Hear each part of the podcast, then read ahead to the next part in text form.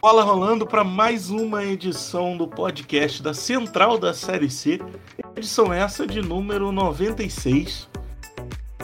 Eu sou o Celso Peixoto. Tenho comigo o cara que tentou dar um golpe comigo uma vez. A Central da Série C com apresentadores com o nome C. Não deixaram, né, Carlos? Mas continuamos até aqui. Tudo bem? Tudo bom, Celso? Saudações aí a Mauri, Ale, todo mundo que estiver ouvindo. E é isso aí, vamos falar dessa série C que deu uma achatada geral na, na classificação. E tá todo mundo no bolo ali, tirando o Mirassol, que disparou, e o Paysandu.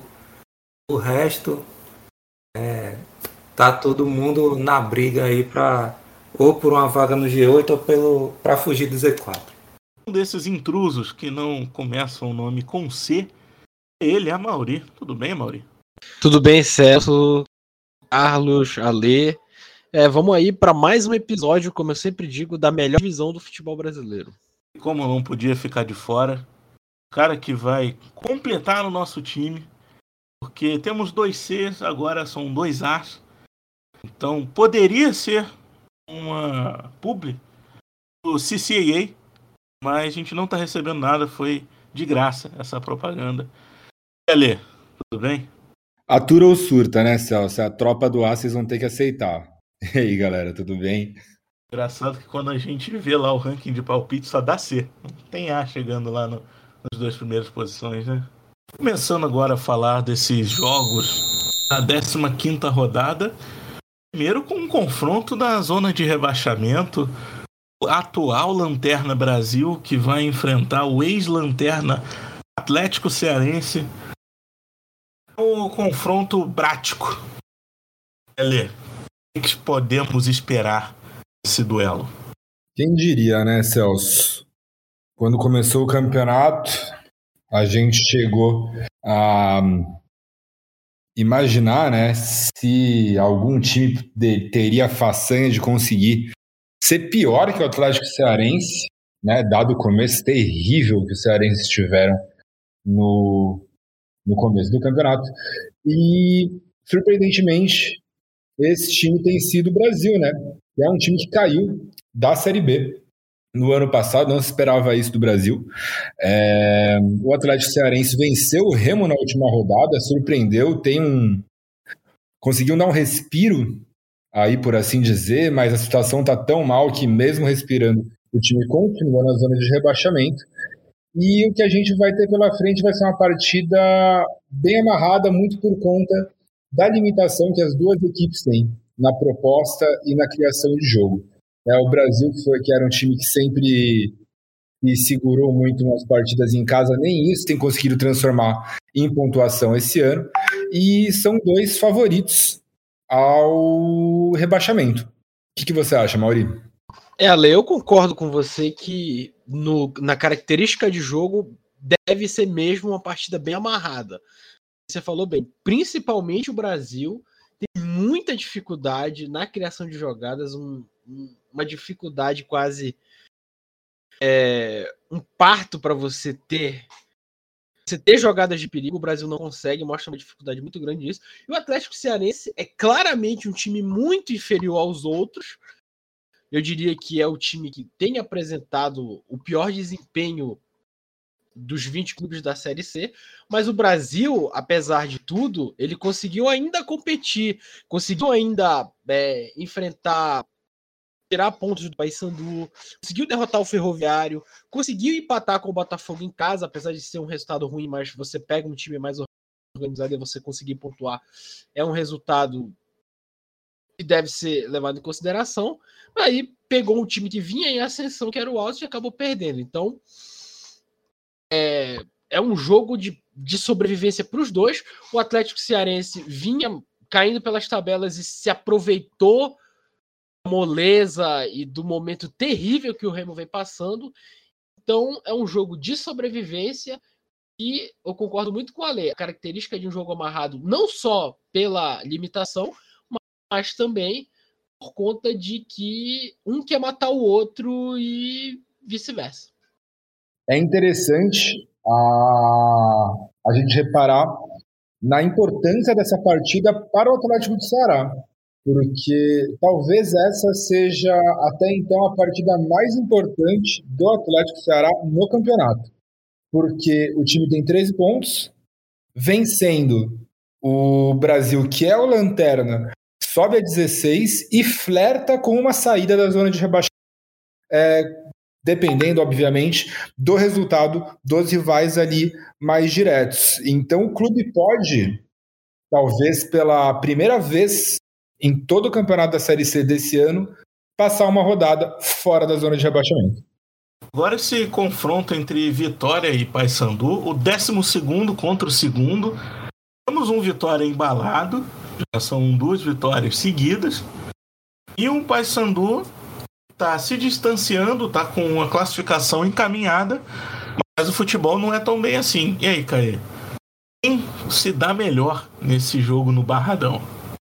Celso, o Vitória é inegável que deu uma melhorada com o João Bursi. É de nove pontos disputados nas últimas três rodadas, né? Fez sete. E o time tem alguns acertos, né? Longe de estar tá jogando o fino da bola, mas é, tem um acerto interessante na marcação. É, ele está conseguindo recuperar alguns jogadores né, que vinham irregulares durante a temporada. É, na partida contra o Figueirense no Barradão se destacou o Luide. No último fim de semana se destacou o Trellis. Então são jogadores importantes sendo resgatados. E o Rafinha continua decisivo também. Então isso dá uma esperança para o Vitória de de repente melhorar e entrar para essa briga aí no G8, né? É, também tem uma expectativa de público muito grande, né? Vitória e Paysandu é um clássico norte-nordeste. É, já está lançada a campanha Barradão 30 mil. É, Espera-se que pelo menos 30 mil pessoas estejam no Barradão é, no próximo final de semana. Então é um jogo com um cara de clássico mesmo, com a atmosfera, com times com a torcida empurrando Vitória para entrar na briga, porque por enquanto ainda está aquela de se afastar do Z4. Ainda está mais próximo do Z4 do que do G8, né? Esse jogo pode ser um divisor de águas porque arrancaria né, 10 pontos em 12 e traria o Astral é, todo a favor pro lado lá do Barradão. O Paysandu vai desfalcado. Genilson e José Aldo também não joga. E Mikael também, né? São três desfalques. É, Genilson, José Aldo e Mikael. Mas por outro lado, o Paysandu que com a última vitória igualou em pontos com o Mirassol, ainda que tenha vitórias a menos. Uma vitória a menos, né, na verdade. E o Mirassol também tem um jogo a menos, mas igualou em pontos. E é um time que está com a classificação encaminhada.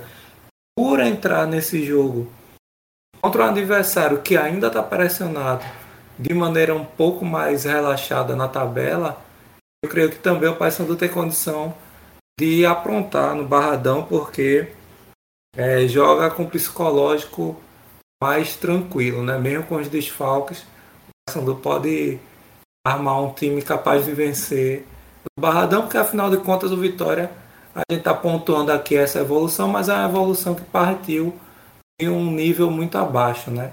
Então, o time ainda está se encontrando ali e pode dar bom para o Paysandu nessa partida também. Eu vejo um jogo equilibrado, um clássico, clima de clássico, tudo para ser um dos melhores jogos da rodada. Eu concordo muito com o que você disse que pode ser um bom jogo para o Paysandu, porque joga fora de casa e vai ter essa pressão do Vitória né, tão grande com expectativa de casa cheia e vai ajudar o time do Vitória no começo, mas no passar do tempo, se o resultado não vier, se o time não conseguir se impor, pode ser um fator contra. E isso pode ser muito bom para o Paysandu, se ele soubesse segurar souber jogar a torcida contra o time mandante, pode ser até que volte para casa com uns três pontos na, na bagagem ali. Já o Vitória, como você disse bem que o Rafinha está se destacando, ele conseguiu até chegar ali né, na briga pela artilharia, já chegou a seis gols, a um gol dos artilheiros, né? Não é um. Eu acho que é o cara dessa virada de chave do, do Vitória nos últimos jogos, né? Depois que ele começou a jogar bem, o Vitória melhorou seu desempenho até um pouco antes da chegada do, do João Bursi. O time já deu uma melhorada. Pela pontuação, ele briga a entrar no G8. Mas pelo que vinha apresentando e pelo que ainda vem apresentando dentro de campo, o campeonato imediato do Vitória é se afastar ali de baixo, garantir uh, na Série C para depois pensar dar um passo além. Não dá para chegar achando que vai brigar lá em cima, porque uma derrota também joga ele lá embaixo. Por outro lado, o Paysandu que tem 26, ele está 6 pontos acima do nono colocado, mas se perde esse jogo e tudo dá errado para ele ali embaixo, ele pode terminar a rodada ali a 3, 4 pontos do, do primeiro fora. Então, essa gordura que ele tem pode não ser o suficiente. É para abrir o olho. Um jogão, promessa, um bom jogo e concordo com você também que esse tem tudo para ser um dos grandes jogos, pelo menos de nome, essa rodada. É, Celso, e já aconteceu outras vezes com Vitória também ao longo do ano, né? Esses jogos que o Vitória convoca a torcida, a torcida responde, lota o barradão, acaba terminando em frustração, né? Então, diante disso, é, reforço o que você estava falando de aproveitar aquela atmosfera contra o time, porque aí, como isso tem sido recorrente durante o ano, a paciência do torcedor fica curta também, né? Com 20 minutos ali não conseguiu pressionar, aí tem uma chance da torcida virar contra. Acho que foi muito bem pontuado por você. Confiança em São José, o jogo do 17 contra o nono. Um jogo dos times que perderam na última rodada. O Confiança jogou fora de casa, é verdade. Teve uma derrota que. Aquele início de campeonato, nos pontos possíveis e pontos que poderiam ser perdidos, estava marcado ali. Essa 14 não estava entre os pontos esperados. Mas para o time que está querendo sair arduamente da zona de rebaixamento, quer escapar de uma vez, não pode perder qualquer ponto, então vem pressionadíssimo. Confiança ainda mais jogando dentro de casa. O eutropismo ele vem dando certo, né? Conseguiu uma vitória um empate, mas também tem uma derrota. Não sei se vai ser o suficiente para livrar do rebaixamento. Do outro lado, são José, que não é um dos melhores visitantes, né? O seu grande trunfo era jogar dentro de casa. Na última rodada perdeu dentro de casa, o que fez até o time sair do G8. No caso queira voltar ao G8, se consolidar no, como um dos postulantes à segunda fase, São José precisa fazer pontos fora de casa. Não vai ser o candidato a um grande jogo, como seria Vitória e Paysandu. Mas esse é um candidato a um jogo fechadíssimo, porque os dois times não gostam muito de tomar gols, então se fecham bem. E a dificuldade em fazer gols do confiança é muito grande. Então, o que eu espero para esse jogo, um jogo fechado, promessa de 0 a 0 E Mauri, o que, que você acha de confiança São José? Bem, o Confiança, ao contrário do que a teoria diria, mostrou com o Eutrop uma evolução interessante. A gente viu no jogo do Paysandu, é claro que o Confiança tem muita dificuldade para fazer gol, como você destacou, mas um time mais lúcido, um time que pelo menos sabe o que fazer com a bola, um time que tem e que leva perigo no seu ataque, apesar de não conseguir fazer gol, mas tem umas jogadas interessantes ali. Tem o Charles como opção, tem Renan Gorni, tem jogadores ataque do confiança que podem é, levar perigo ao adversário. E por outro lado, Quinha faz o campeonato que ele tem feito de um, ser muito regular. É de uma, empata outra, ganha outra, mas vinha de uma regularidade mais com vitórias, conseguindo resultados interessantes, mas agora, devido ao campeonato estar muito nivelado, com as equipes muito coladas, dois jogos sem vencer do Zequinha já jogaram o Zequinha para nono. Então, talvez se o Zequinha, como ele tem feito nesse campeonato, quiser garantir um ponto, como você bem falou, seria interessante.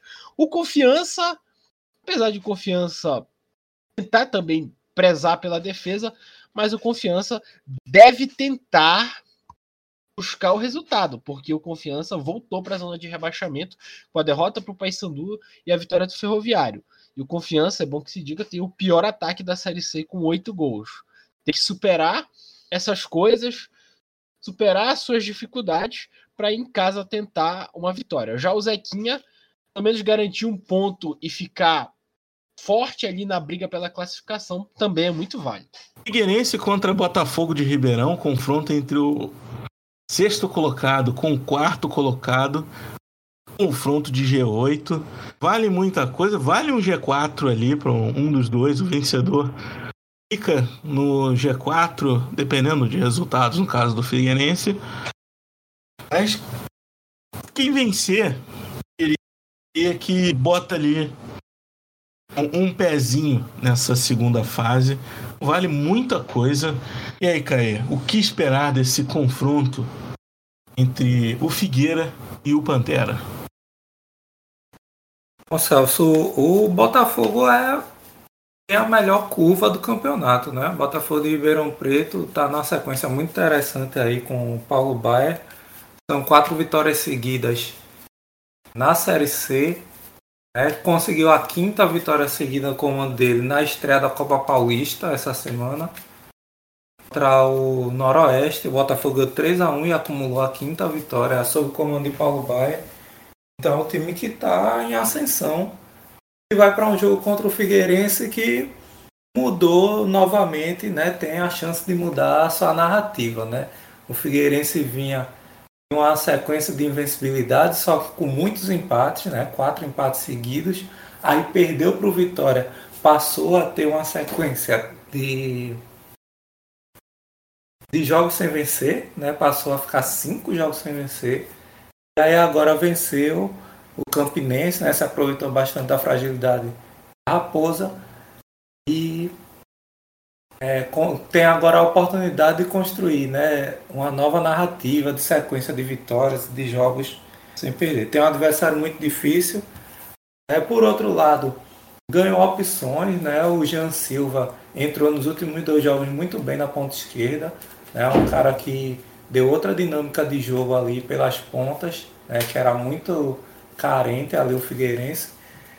E o Rodrigo Bassani, que é um dos caras que no começo do campeonato se esperava muito dele, ele não vinha rendendo, jogou uma partida interessante contra o Campinense. Né? Se ele realmente voltar a jogar o que ele já jogou no passado com a camisa do, Campin... do Figueirense, ele pode ser um reforço muito interessante aí também para essa reta final da primeira fase.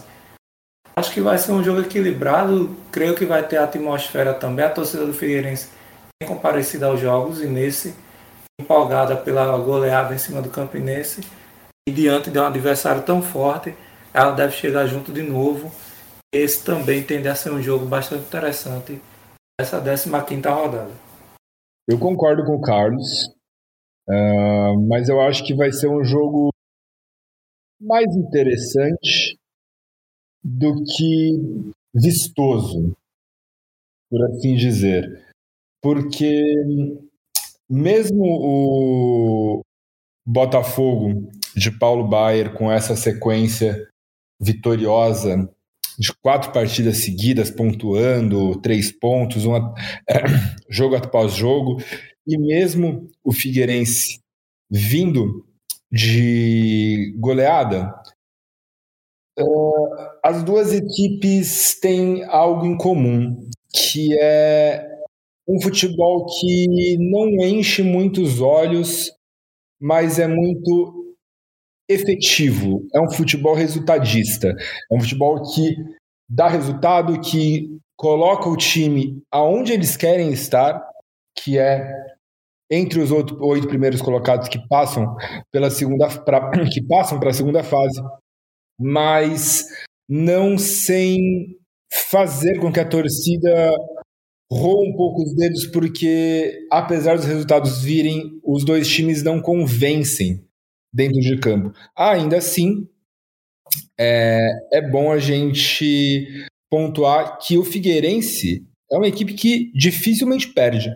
Foram só dois jogos desde o começo do campeonato, empata demais, é verdade, mas não passa praticamente nenhum jogo sem fazer pelo menos um pontinho, que é o que vem mantendo o time na parte de cima da tabela. Já o Botafogo uh, praticamente não empata, né? Ou vence ou perde.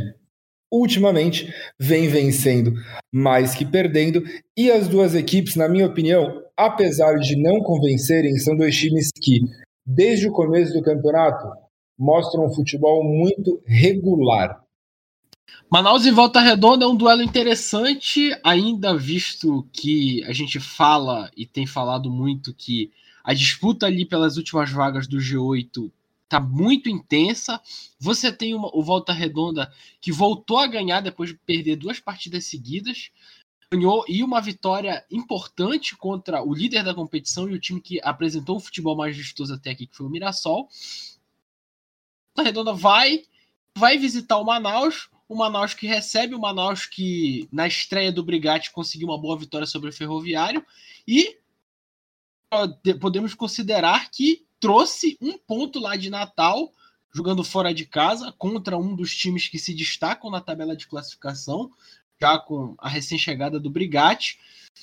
Então, é um duelo bem interessante. Eu prevejo muito equilíbrio. Manaus joga em casa e talvez que se voltasse conseguir arrancar pelo menos um empate, já é de bom tamanho. Apesar dele estar tá atrás na tabela de classificação, mas ele segura um concorrente direto seu e fica tudo muito igual aí, faltando poucas rodadas para o final da primeira fase.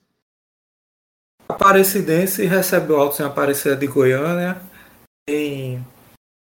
Vem de uma sequência muito interessante depois da chegada do Moacir Júnior. Foi quebrada na né, sequência de vitória contra o Ferroviário, mas o time ainda está em curva ascendente, né? 9 pontos em 12 disputados. E vai jogar em casa com altos, com a chance ali. Tomando pontos, né? O time tem um pouco mais de imposição, um pouco mais de atitude depois da chegada do novo treinador. Ele está recuperando alguns jogadores também que estavam um pouco encostados no elenco.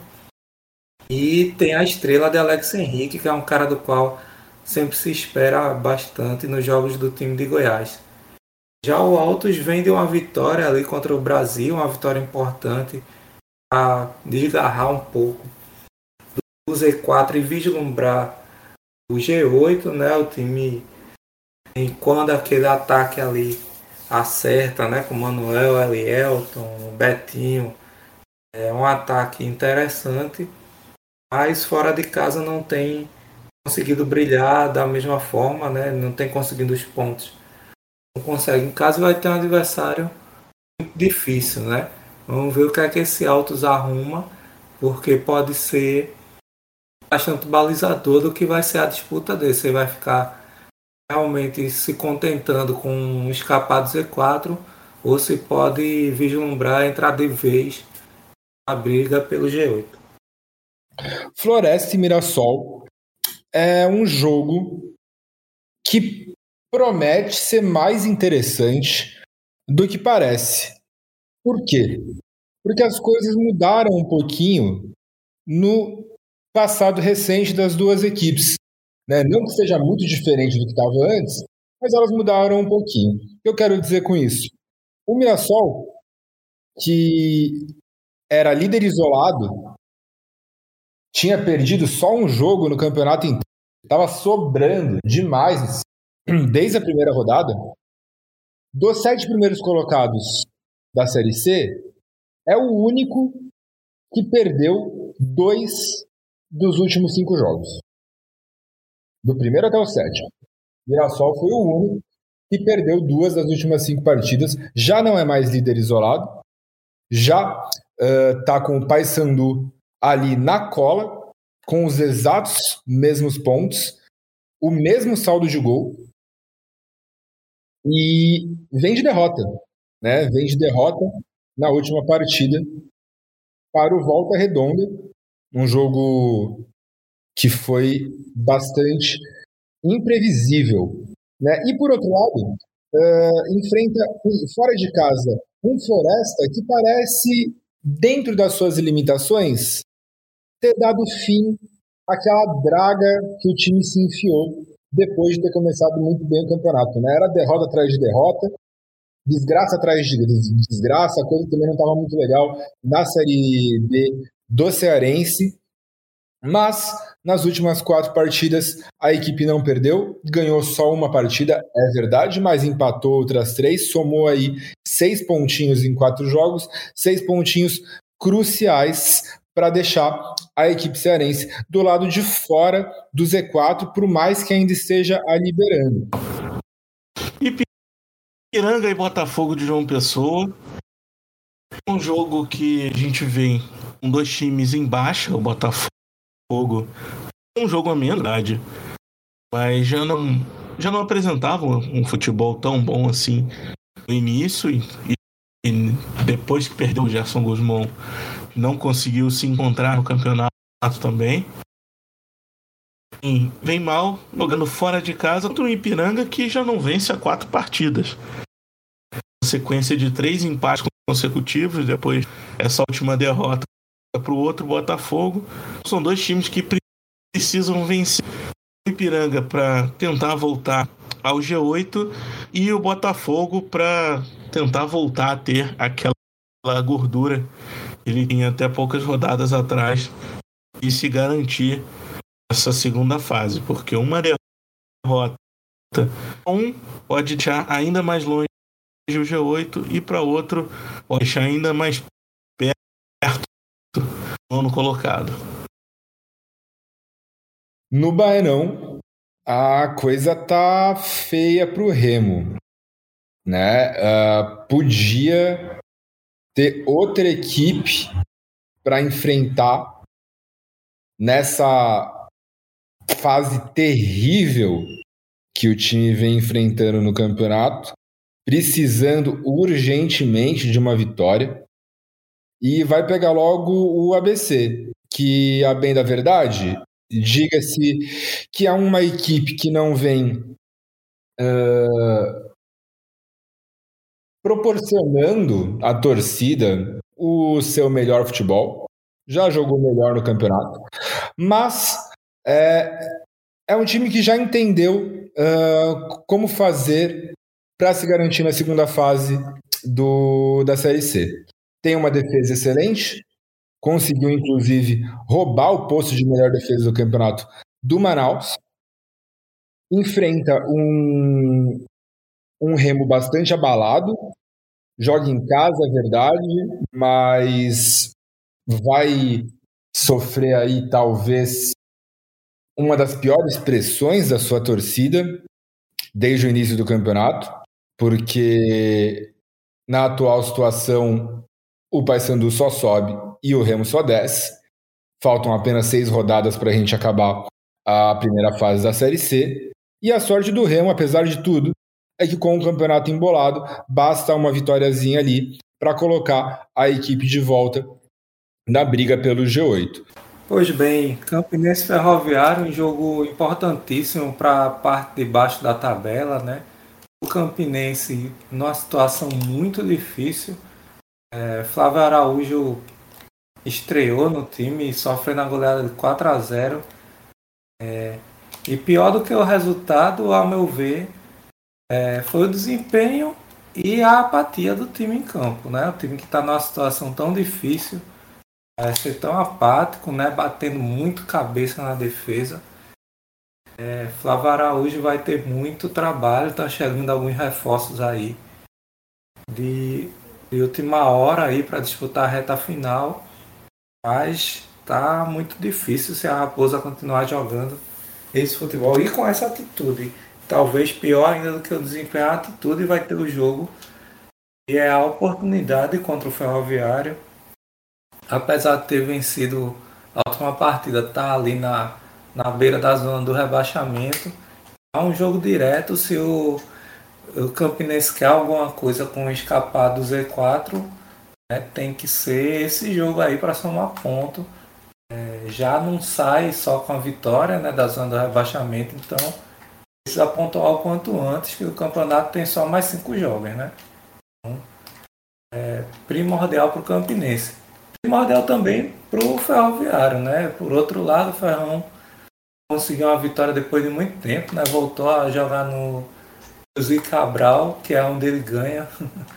O Ferroviário, quando passou a jogar no PV, deixou de ganhar, então voltou para sua casa, ganhou de novo e toma um novo fôlego, né? Francisco Diá, um cara que conhece muito bem o ambiente, né? Lá do Campinense, treinador vencedor lá pela Raposa, é, mas não vai estar no banco, né? Foi expulso aí na última partida com até um lance bastante folclórico ali. Muita gente criticou também de fazer folclore pelo aquele tipo de postura, né? Segurar, segurar a bola, arrumar uma confusão para gastar o tempo. Tivemos mudanças no nosso G4, e não é o G4 da Série C, mas do nosso ranking de palpites. Olha, o que, que aconteceu aí que mudaram posições?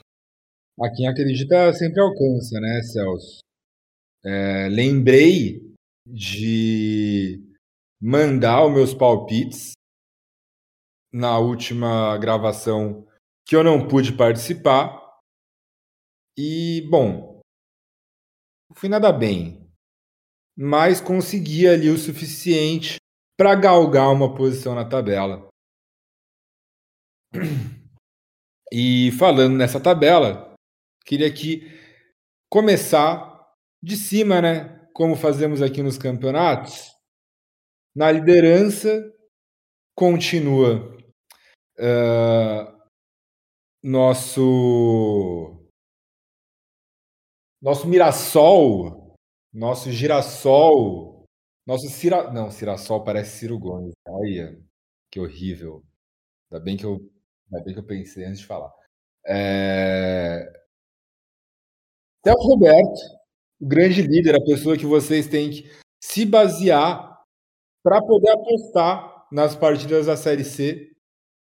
Fez quatro pontos na última, quatro, na última rodada, acertou quatro palpites e agora lidera com 62 pontos, 10 pontos a mais do que ele, o grande estreante, a grande surpresa, Caê, que acertou três palpites na última rodada e agora figura aí na segunda colocação com 52 pontos, né? a grande dupla de liderança CC, uma dupla encardida é, na liderança do nosso ranking de palpites. No terceiro lugar, chego eu. Felizmente, finalmente, me distanciei da zona de rebaixamento, né? Não fui bem como acertei só dois palpites, mas foi o suficiente para me colocar ali com 32 pontinhos, 20 a menos do que o Caê, 30 a menos do que o Celso e umzinho a mais do que o Lucas, que não vem participando do ranking de palpites e estacionou ali com 31 pontos. E lá embaixo, chegando e chegando bem, vem nossa vem nossa grande novidade do ano, a Mauri, que acertou três palpites na última rodada e chegou aos 13 pontos, ficando assim apenas 18 pontos atrás do Lucas. E por que isso é importante da gente ressaltar? Porque ultrapassando o Lucas antes do final do campeonato, a gente consegue fechar o ranking de palpites na sequência CAA, como bem disse o Celso no começo do, da gravação do podcast. E quem sabe aí a gente pode, de repente, almejar, quem sabe, um patrocínio ou uma aula, um cursinho de inglês, assim, uma caneta, pra gente aqui com a galera do CCA. Vamos lá, nossa primeira chance de pular nessa 15 rodada, que é será aberta no sábado, dia 16, vulgo amanhã, para quem está ouvindo o dia que sai esse podcast, às 15 horas, com Figueirense e Botafogo de Ribeirão, Esportes e do One Football. Queria dizer que eu entrei na nona rodada, então, pelo amor de Deus, né? Mas o meu palpite é empate. Empate. Ah, vai dar empatinho. Empatinho.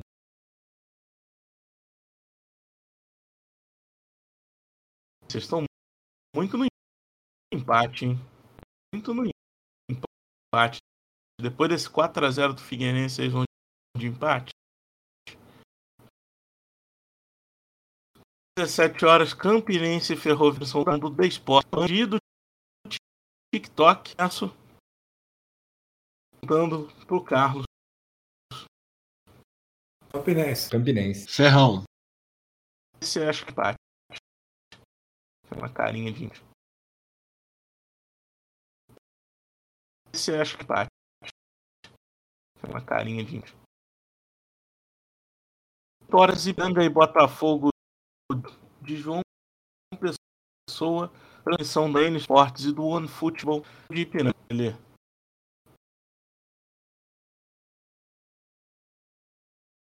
Empate. Empate. Eu vou, eu vou de Belo. Vou de Belo. 9 horas, Floresta e Mirassol, transmissão do Dazon e do Esportes. Eu vou de Mirassol. Empate. Só. Empate. Dia 17, 11 horas da manhã, Brasil e Atlético, transmissão do One Football e da N Sport. Atlético, gol espírita de José Wilker. Vai dar. Atlético. 1x0, Lucas Bessa. Ah, vou de Chavante. E Força do Ari. 6 horas, Aparecidense e Autoção da Esportes e do Football. Da Aparecidense. Lê. Hum... Eu vou de Al-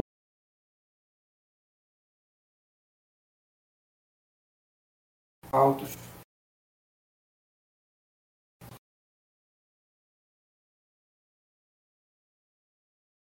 Aparecidense.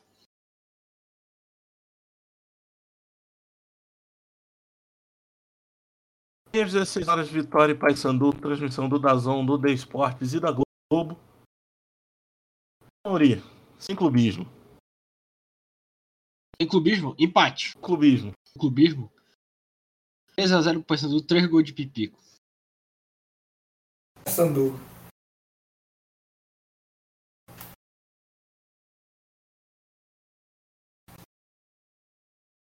Hum... Vitória vai cometer o crime.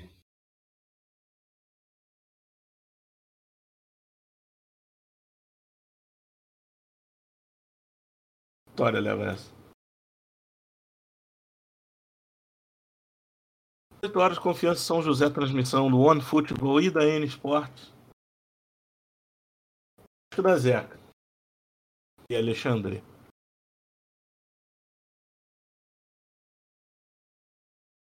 Zeca Neves.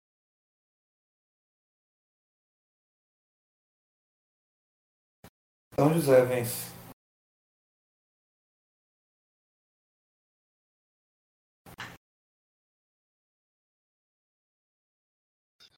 Vai dar Zeca.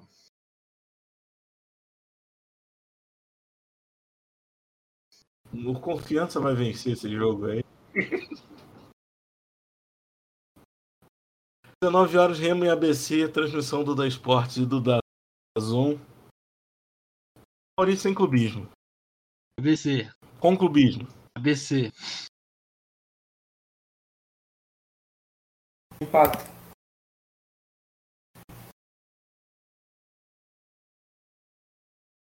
Vai ser 0x0 esse jogo aí. Empate. Ou seja, vai ser empate. Sem gols. Não. Um a um. Um a um. Vou mudar minha.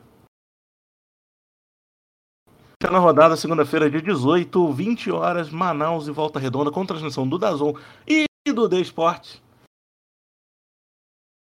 Tem uma cara de empate esse jogo. Empate. Manaus, 1x0. Assistência de Guilherme Pira, gol de Alvinho. Eu aposto no Voltaço.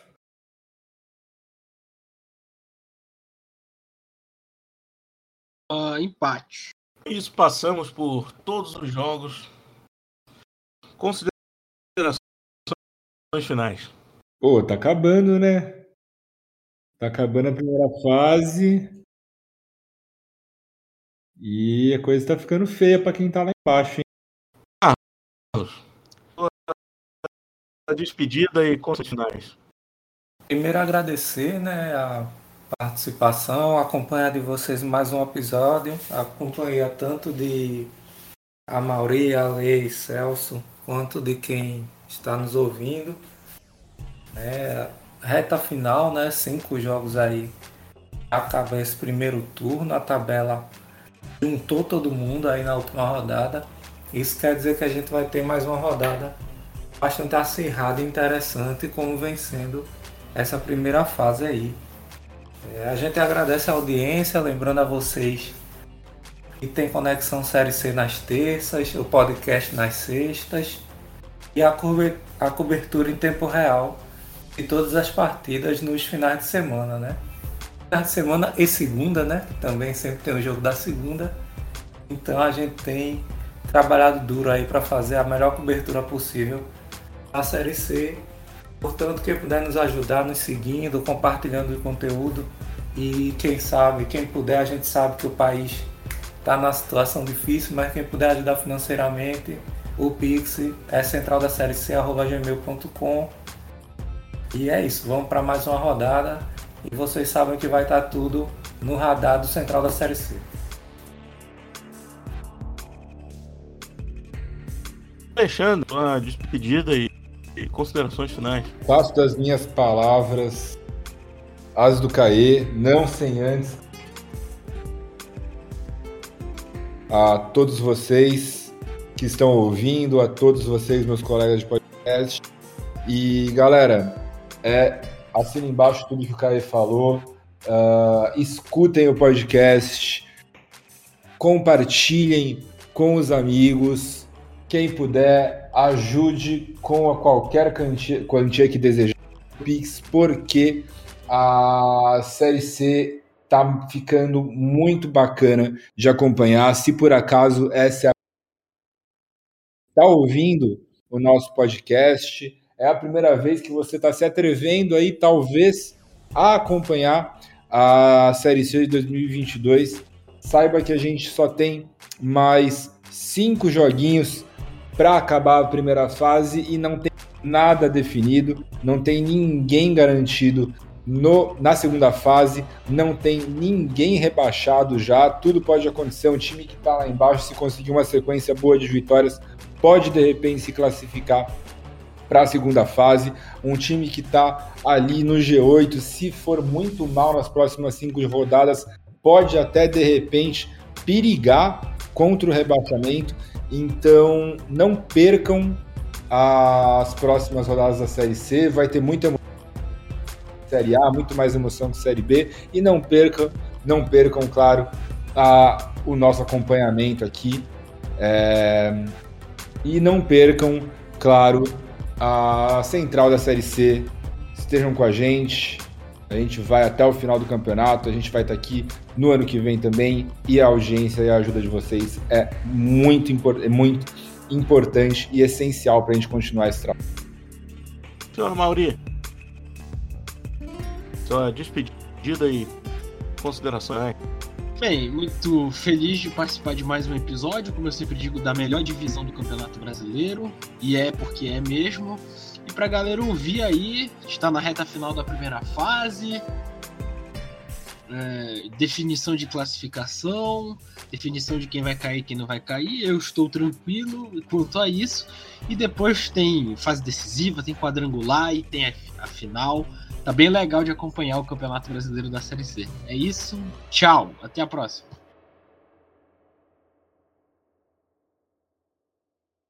Um abraço para quem escutou a gente até aqui e até semana que vem.